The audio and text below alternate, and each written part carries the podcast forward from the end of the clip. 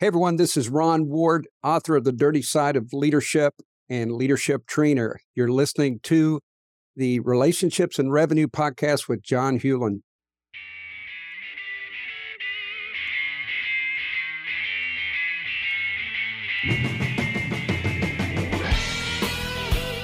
Life is all about relationships, and great leaders heavily invest in those relationships. On the Relationships and Revenue podcast, we talk about how to improve our most significant relationships at home so we can be better in our business relationships. We talk with experts from all over the world representing many disciplines about the best tips and strategies to become amazing people and amazing leaders. Welcome to the show. Welcome back, everyone, to the Relationships and Revenue Podcast. This is your host, John Hewlin. As always, thrilled to have each and every one of you with me today. And as you heard from that fantastic introduction, I have the one and only Ron Ward with me today. Ron, how are you? I'm doing great, John. Thanks for asking. You bet. You bet. Glad you're here today. Glad that you are going to be able to share some of your pearls of wisdom that you have earned over these mm, not so few years in your acquisition of said wisdom. Yeah, don't date me, John. Trying not to. Trying not to. well, folks, if you don't know who Ron is, he did talk about being the author of the amazing book, The Dirty Side of Leadership, which, for those of you watching, I am holding up in my hot little hand right now. But in addition to that, Ron's a speaker. He's the founder and CEO of 4Ward Operations, which is he does leadership coaching. He's the co host of the Dirty Side of Leadership podcast, which I can't wait to talk about that some more. Just the title alone is just super fun for somebody like me who is a, uh, I'm kind of a, a leadership junkie, Ron, uh, just to tell you a little bit about me real quick as an aside. And for those of you who are into this podcast on a regular basis, you're going to know all this already, but it's actually something I study quite a bit. I study about leadership from all different sources just so I can get better at it because it is something that's important to me. And one of the most important facets of leadership to me, Ron, is the investment in people. Because I don't think I can be a great leader if I'm not willing to do that. And in order for me to get better at investing in people, I need to learn better about what makes them tick. So Absolutely. that that's a little bit of why I get into the leadership side of things and why I think it's so important. Yeah, we're on the same page with that. Uh, it's vital. And I think maybe now more than ever, uh, we need leaders to step up. Oh, for sure. Oh, let's see. Oh my goodness, your your background is just extensive. I mean, you were the, and I'm going to get some of these wrong, Ron. I know. I'm trying to make sure because I, you can't, you can see this now. I do my homework for every guest that comes on, so I'm prepared. But uh, let's see, you were Academy Director of the Federal Probation and Pretrial Services Academy at the Federal Law Enforcement Training Center in Charleston, South Carolina. Did I get that right? That's very true. Nice job. Thank you. Thank you. Uh, you're a former USA and AAU East Coast Karate silver medalist. Oh my gosh, just so many things in your background, just intriguing to me. It's all the other stuff. When I read that, I'm like, really? Yeah, I'm still recovering from that. So, recovering martial artist. Gotcha. It's it's funny. I not all that long ago, I had uh, an amazing martial artist on Cung Le. I had him on. He uh, he studied for years and years and years. Became a renowned world champion in like five different types of martial arts, and he turned that into an acting career because he's in California. He was in many many films and they'd been involved with many people. Became a director and producer it's just interesting how that particular course and where it takes certain people. You know, John, there's some major leadership lessons that uh, I'm actually going to work on writing some things about things I learned in the martial arts. But one of the mm.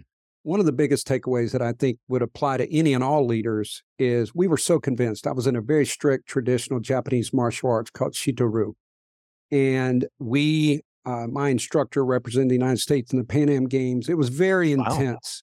So when I became a federal law enforcement instructor, uh, the UFC had just started and Brazilian Jiu Jitsu had gained some popularity. Long story short, this story is in my book, but they used to book me to spar with uh, different instructors from different agencies. Oh. And I didn't like that, but you know, the guys that I worked with, they would they would kind of talk that up. So most people were very respectful. We would spar light. So I ended up sparring with this guy. He was a lot bigger than me, but I was a lot faster. And even in my mind, I started thinking, is this the best that this agency has to offer? And about that time, he took me on the ground, and I jokingly in the book say, but it's kind of true that he he worked me over like a, a baby getting his diaper changed. And here I was with a silver medal on the wall, and this guy worked me over on the ground. Mm. But at least I was smart enough to realize there's a major hole in my martial arts game. And so Mm. this guy began to train with us. He trained with the Gracies, by the way. He was, uh, if Mm. anybody's familiar with the Gracies, Royce Gracie won the first Ultimate Fighting Championship, and he had trained literally with them. So we got some great training. And then later, I sparred another guy that was a runner up Golden Gloves boxer. And I realized my hands were too low when I would get close. So I started training with a boxer. And I think after about a two year period of applying all of this, as they call it, mixed martial arts, uh, we had a very strong instructor cadre because Mm. you, as a leader, you have to be willing to do that self inflection. And if if there's an opening, uh, you got to seal the cracks, and that that's Yeah. hard to accept. And sometimes it's very hard work. But Mhm. uh, I'm so glad that I did that. oh goodness, yeah. I I got to say, Ron, I I definitely uh, see another book with just just a few little snippets you shared with me. I could see a, a book coming out about that, and I'd buy that in a second. Oh my well, I'm gosh. working on another book, John. So we'll discuss that Nice. another time. Okay, all right. Well, we'll just we'll just of we'll put a pin in that one. That sounds good. All right. So take us back, Ron, because I would say that probably most people on their journeys, they don't wake up one day and just say, you know, I'm just going to write a book. Or they don't say, I'm just going to apply to become the head of a major federal agency. They just don't think about that. It's some an academy. So how what was your journey like and how did you kind of end up where you are now? Yeah, I'll keep this very brief. John, I think one of the things that adds a lot of flavor to my book is I grew up in the Appalachian coal fields. And I literally grew up, I never want to belittle, but there was no culture. There was one stop sign, a store. And so I had this dream to get out of there, but there there was some natural charisma and I never belittle that. I do think you can help people with their leadership skills, but there I did have some charisma, and I knew that because I had followers at a very early age.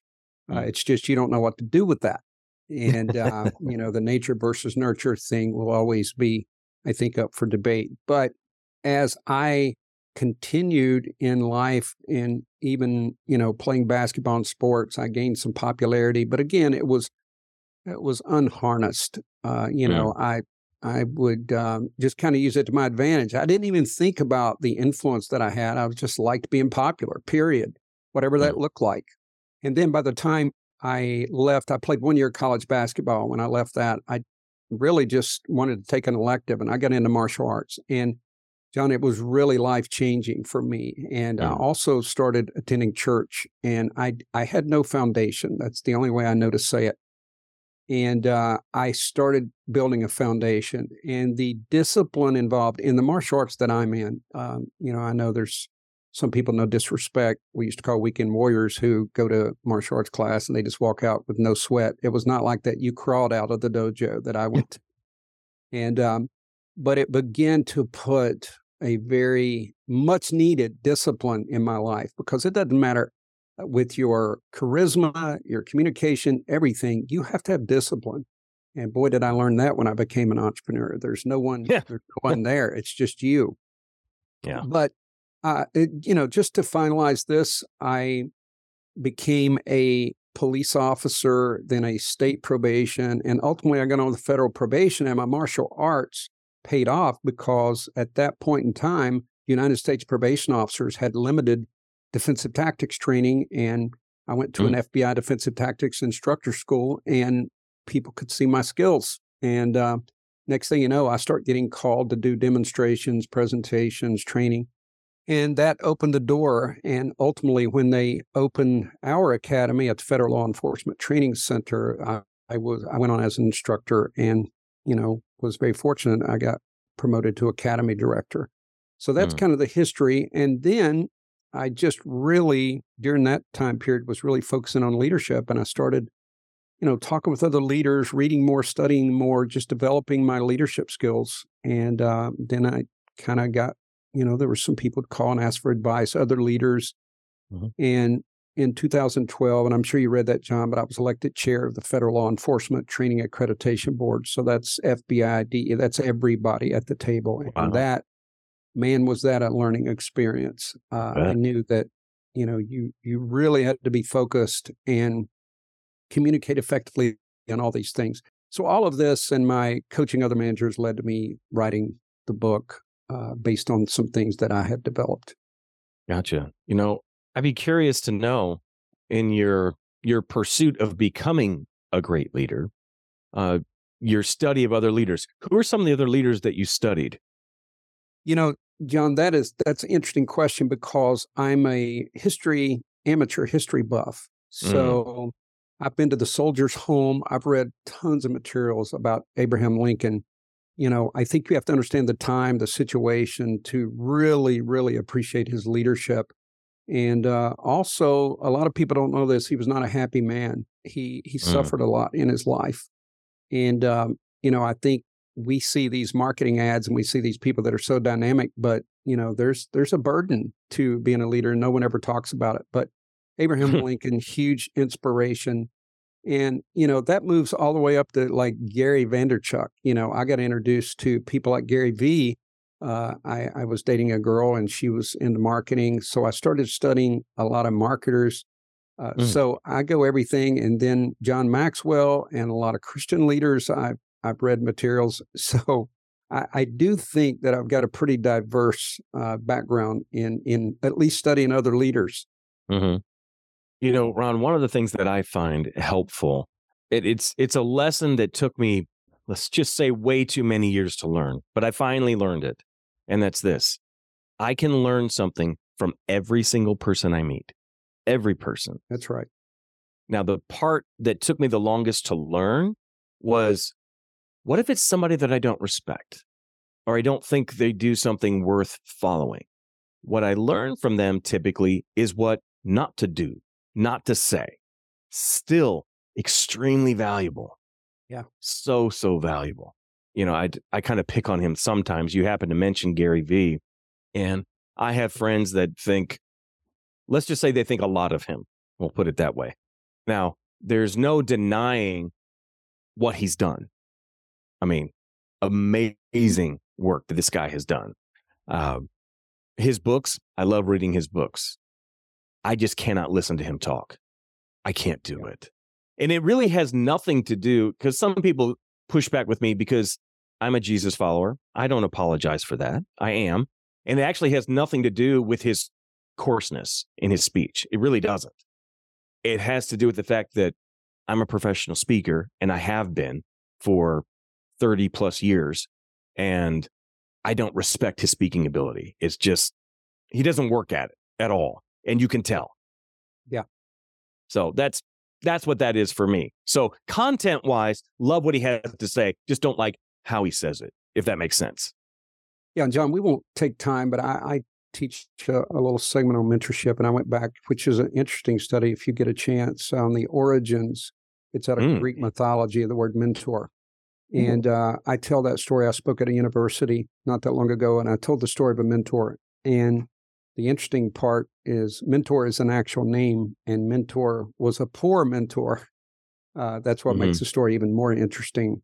Uh, but the what I tell people is you have to understand there's short-term mentors and long-term mentors. There there might be that individual that's with you for a lifetime, but mm. someone else might just teach you something that you need for that season of your life.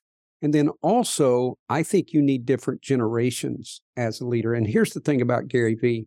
I'm not defending Gary Vee. He he's got some cutting edge things, but I feel the same way as you. I've never read a Gary Vee book, by the way. It, mm. It's basically all social media and podcasts, and I I don't listen to him much anymore. But when I was first stepping into the the world from government into entrepreneurship, uh, mm-hmm. he had some points that that helped me immensely. but, but Gary Vee is tar- he targets Gen Z, and it's very yeah. evident that he knows his argument. There's a there's a whole he's got these loyal people that if you don't say the F word, I'm not sure that they're going to respect you, which is kind of crazy. It's a switch in culture for me, but it's just the truth. It's so, true. Yeah. Uh, I think as far as if, if, you're looking at someone on the major stage like that, it's knowing your audience and uh, mm-hmm. absolutely knows this audience. And uh, man, I've talked to people, you know, you would think that Gary Vee walks on water. I was yeah. I was not that big a fan, but I certainly learned some things and pulled some things. Uh, Simon Sinek is someone that I respect and admire. And there's just so many, like I could just go on and on naming leaders. I, I read constantly. I have something going mm. or I put on a podcast when I'm in the shower. Uh, mm-hmm. I'm gonna, I'm on the phone with a major podcast, a national, really high up podcast tomorrow. And wow. uh, I was excited about it because I've been a fan uh, of this one. So, uh, anyway, of course, I'm a fan of yours now, John. So appreciate that. Thank you. But yeah, I think it's important to understand that you know you need different age groups. You need and there's mentors. And the point I was going to make is, John, you, there's a chapter in my book called "Working for an Idiot." My publisher wanted me to take that out. They felt it was too coarse, too strong, but I wanted to leave that exact wording in because mm. I know that's how people feel sometimes in life. Everybody's yeah. worked for that idiot. And I've gotten more response on that chapter. Like people are like, oh man, I could feel you. I, I feel like I yeah. work for that person. So, but as you said, I learned some valuable lessons lessons from that person. So mm-hmm. you got to take the wheat with the tare, as it says in the Bible. You got oh, to yeah. differentiate.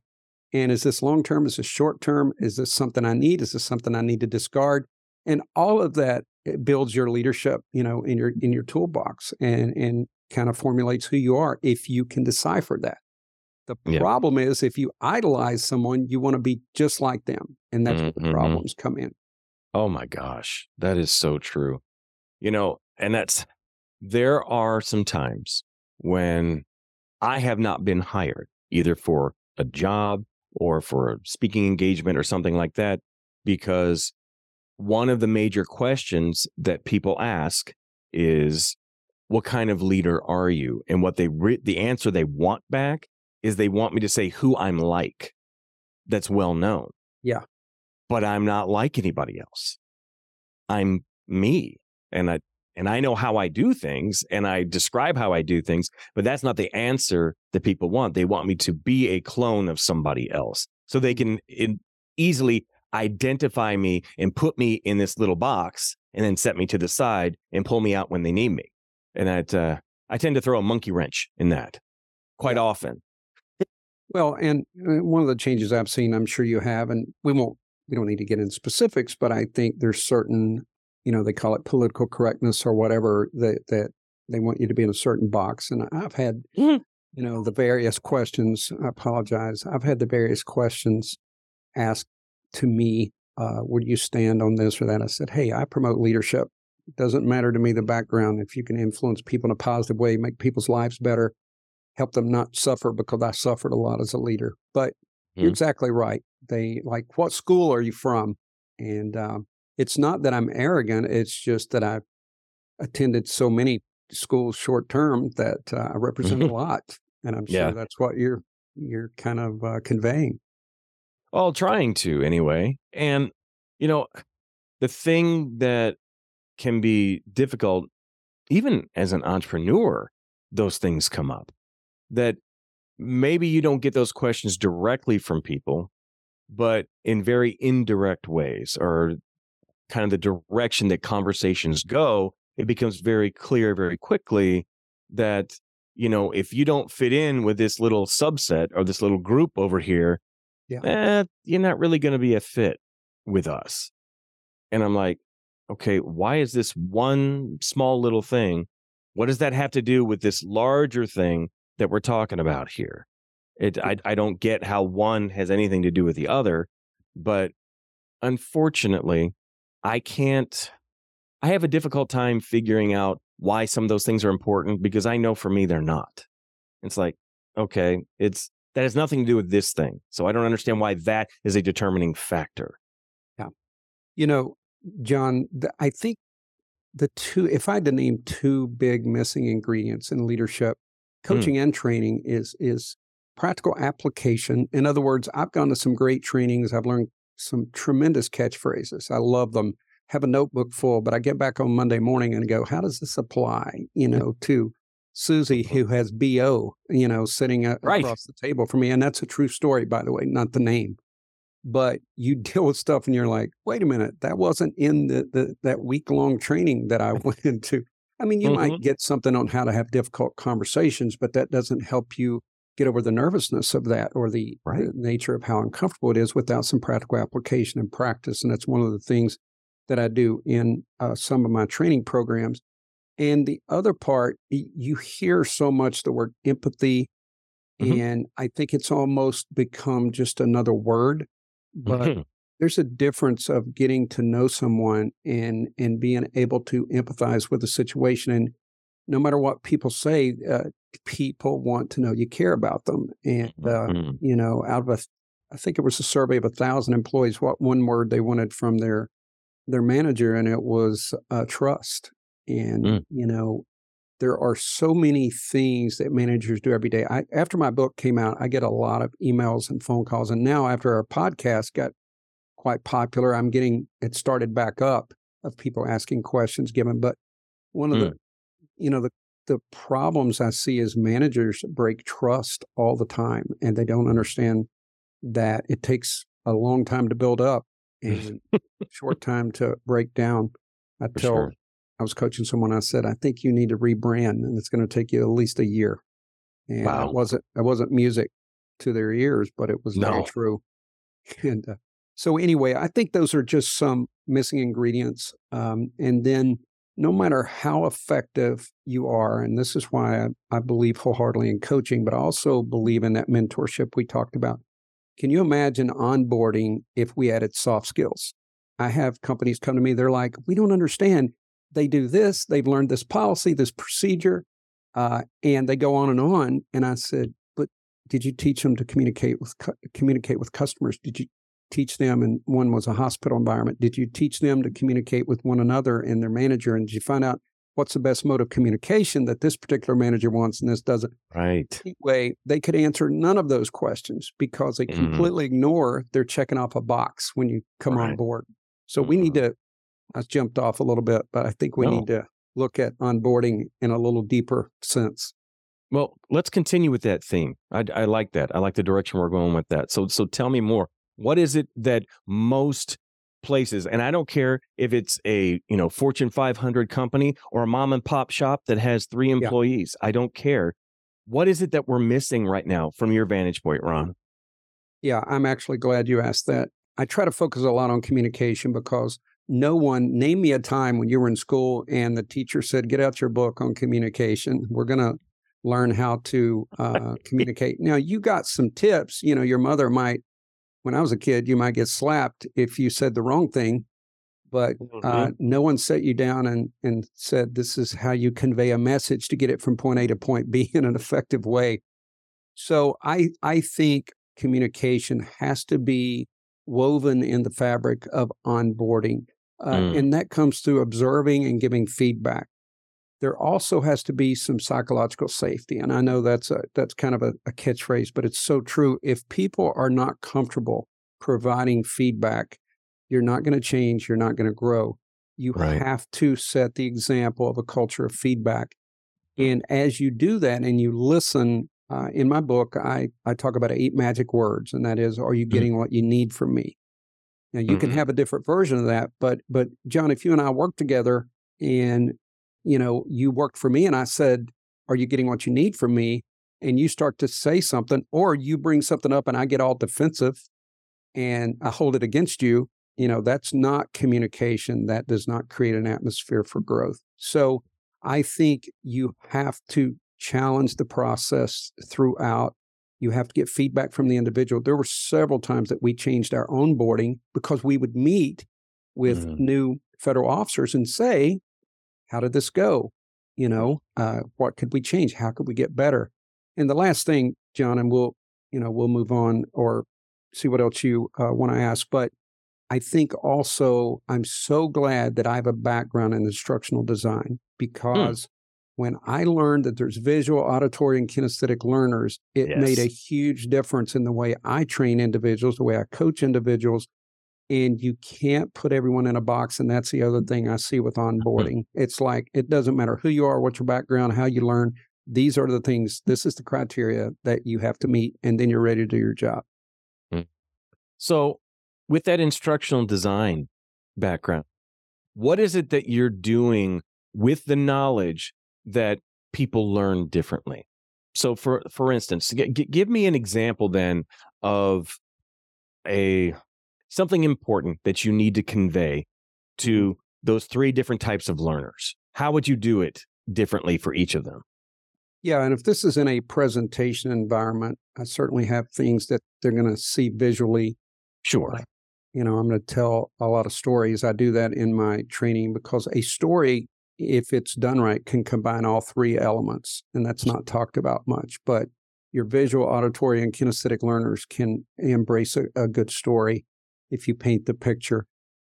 But John, this is the the whole, I guess, the most popular program that I have, and uh, the foundation that I built upon is my eight-hour scenario-based leadership training.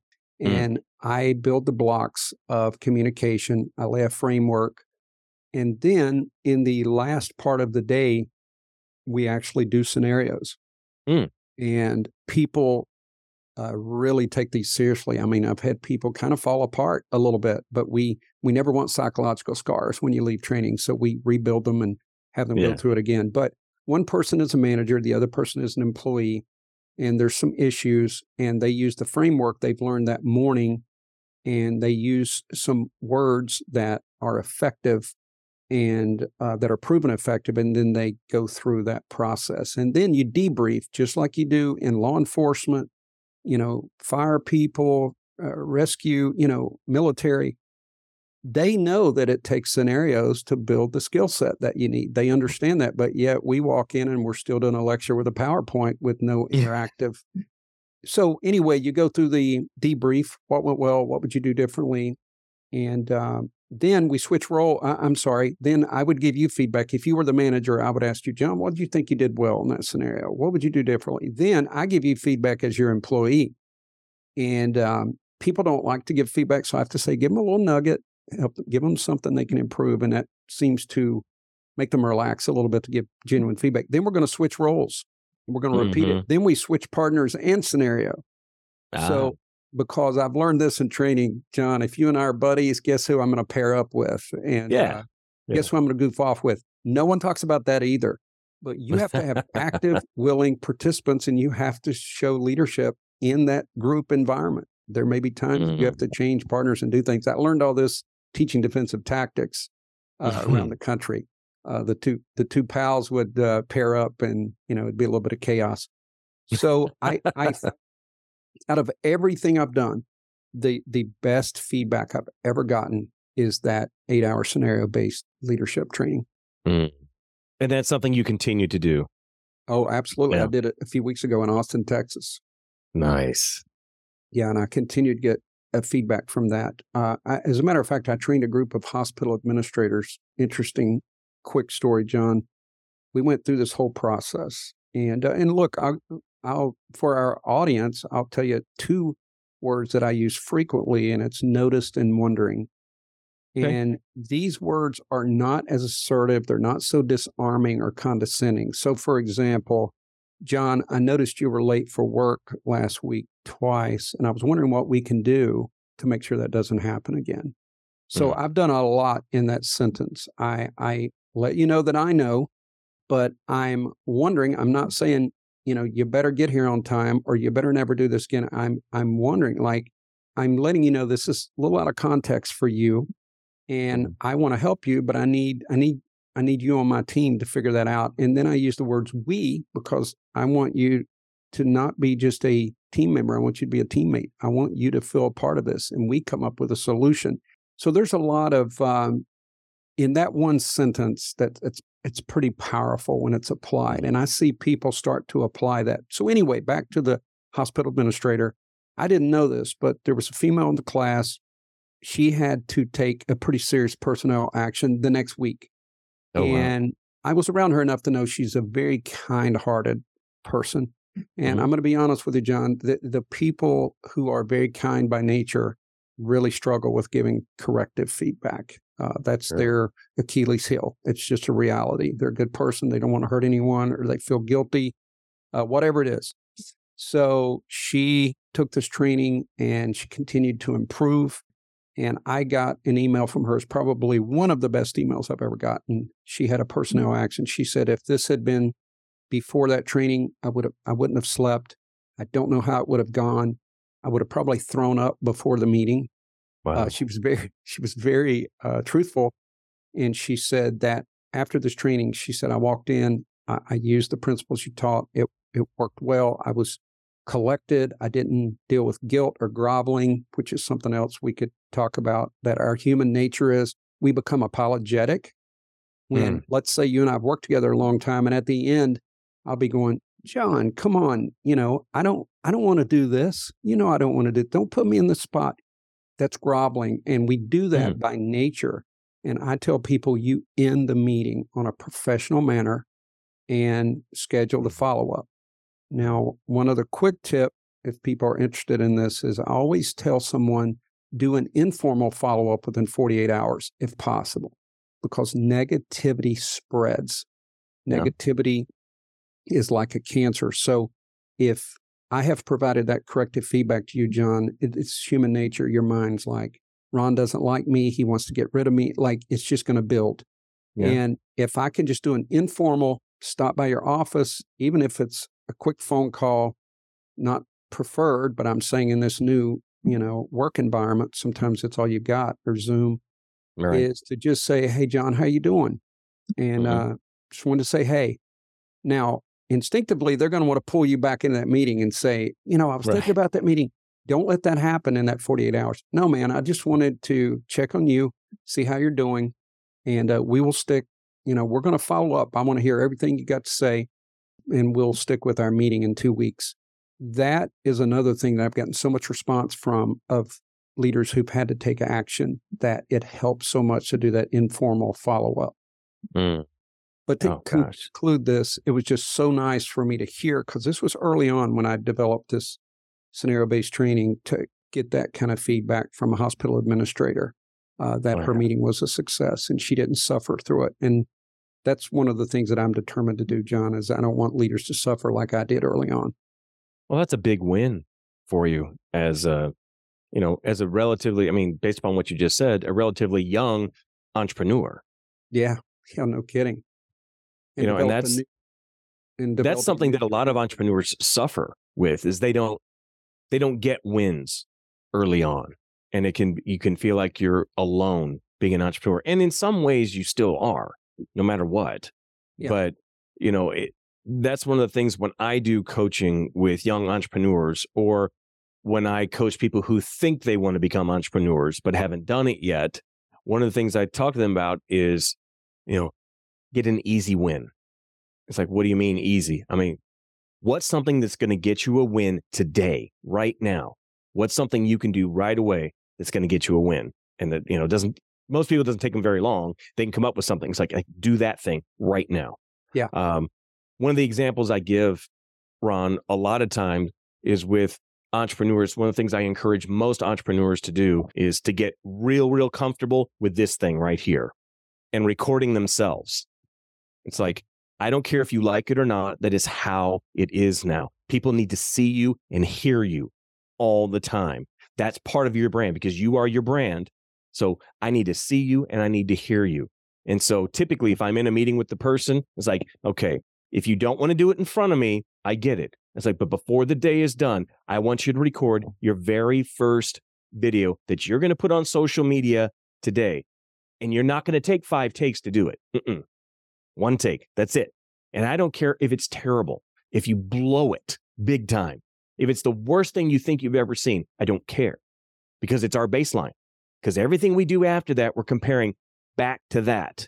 So a month from now, when you're doing one and you go back and look at that one, look at the progress you made. Yeah. That's a win. It's an easy win to do. even if you're scared to death to do it, it's still an easy win. Yeah, it is. And and John, you know, growing up, uh, we didn't have social media, so I right. Said, I tell everyone, you've got free advertisement. Why are you not? Oh my gosh, yes. I'm expanding my company, 4Ward Operation. By the way, the Forward is a play on my last name. Uh, last name yeah. word Forward. I used the number four because when I looked up F O R W A R D, there was like a million. So uh, I thought uh, I'm going to leave that alone.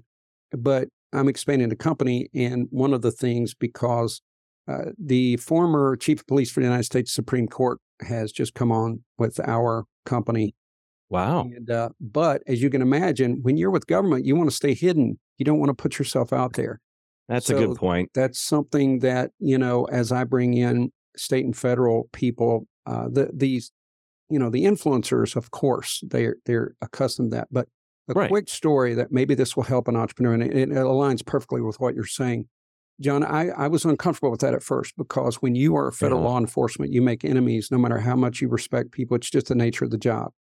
So I didn't want to put that out there. But I had someone talk to me and said, you either need to decide you're, if you're writing a book, you know, you you need to build your social media based, which was brilliant. And I finally listened and got more comfortable. But here's the point. I had a, a pretty large Facebook following. I delved in the world of Instagram and I started looking at my likes and I'm just being vulnerable here. And sometimes I, I might have two or three, four, and uh, I almost felt like I need to beg people to like my stuff. yeah. So someone told me, and a lot of people don't understand algorithms, but you and I could post this podcast this morning and then post it this afternoon and have a complete different audience. Uh, unless Mhm. someone follows you closely, monitors you, looks at your stories, uh, they may not see it. So you Correct. asked me about naysayers. I had more naysayers on social media than my book. This is guys that I work Mm. with. They're like, oh my God, why are you doing so many? You're on Instagram all the time or you're on Facebook all the time. And they don't understand that they may have seen me, but I probably got 4,000 friends that didn't. So uh, I was getting discouraged. I'm going to be honest on this. You know, pandemic's going on. I did a few virtual trainings. My book did well, but it th- there was no way I could go anywhere to train, and I didn't have people ringing my phone off the hook to, for coaching. Right. So it, it got a little discouraging. And frankly, I had some pretty major job offers early on. And um, so I started thinking I need to jump ship and go back to that safety net called Yeah. the, the, the government. And um, so I had done some posts consistently as I was told to do. And I got a phone call. Now, this is after the pandemic had lifted. I got a phone call from someone, major state organization, not even affiliated with what I did, another state. Mhm. And uh, it was basically just a messenger that says, Do you speak in events? Now, think about this, John. I'd posted different pictures of me speaking, uh, even if they were older, but you can't assume people really retain that or understand that. So I Right. sent back, Yes, you know, can we set up a phone call? So we're talking, and this person said, you know, we had brought in various keynote speakers, or they had resumes and, you know, packets laid out. Sure. And they said, we weren't pleased. She said, I'm literally walking to my car and you did a 60 second video. And I was like, man, that was so good. Gets in the car and keeps driving and goes, oh my God, I've been following this guy on Facebook and I love him. And I haven't even thought to reach out to him. So that's how this started. Can you imagine how that boosted, you know, my frustration with social media? And, and I was their keynote speaker for their statewide conference. Nice. Uh, and, it, and it came through social media posts. So you just never know. You're one contact away uh, from stepping into the next level. You Mhm. know, I tell everyone your network really is your net worth, and and vice versa. Uh, sure. You've got to build that network. And one other quick story, John, you'll relate to this, but I had someone that I taught defensive tactics for in Pennsylvania so many years ago. I'm afraid to mention. I think it's horse and buggy days or something. and um, so this person goes on, gets uh, their PhD, becomes a professor post retirement, and they the first big assembly that this university did post lockdowns. Mm. I was the keynote speaker. And it was based on a relationship from 20 years earlier. Hmm. And because when this person would come to the academy, I would make a point. some people, I guess, think you change when you get promoted or something. But I, I Mm-hmm. tried to, you know, Yeah. if if I like somebody, I like somebody. I try to be friendly and nice to people, and that pays off as well. But yes, it does. I wasn't looking for a payout. I was just nice to this person. They were always nice, respectful. We had great conversations. You know, maybe once every two years they would be at the academy for one of our programs, Hmm. and then the next thing you know, I'm speaking at this university, and it was Hmm. man, we had a time, John. I, I I've got a presentation called 12 Things I Would Tell My 21 year old self. Mm. And, um, it's got some humor in it. We had a great time, but um, yeah, a lot of fun. But that, that your network is your net worth for sure. No, I could not agree more with that.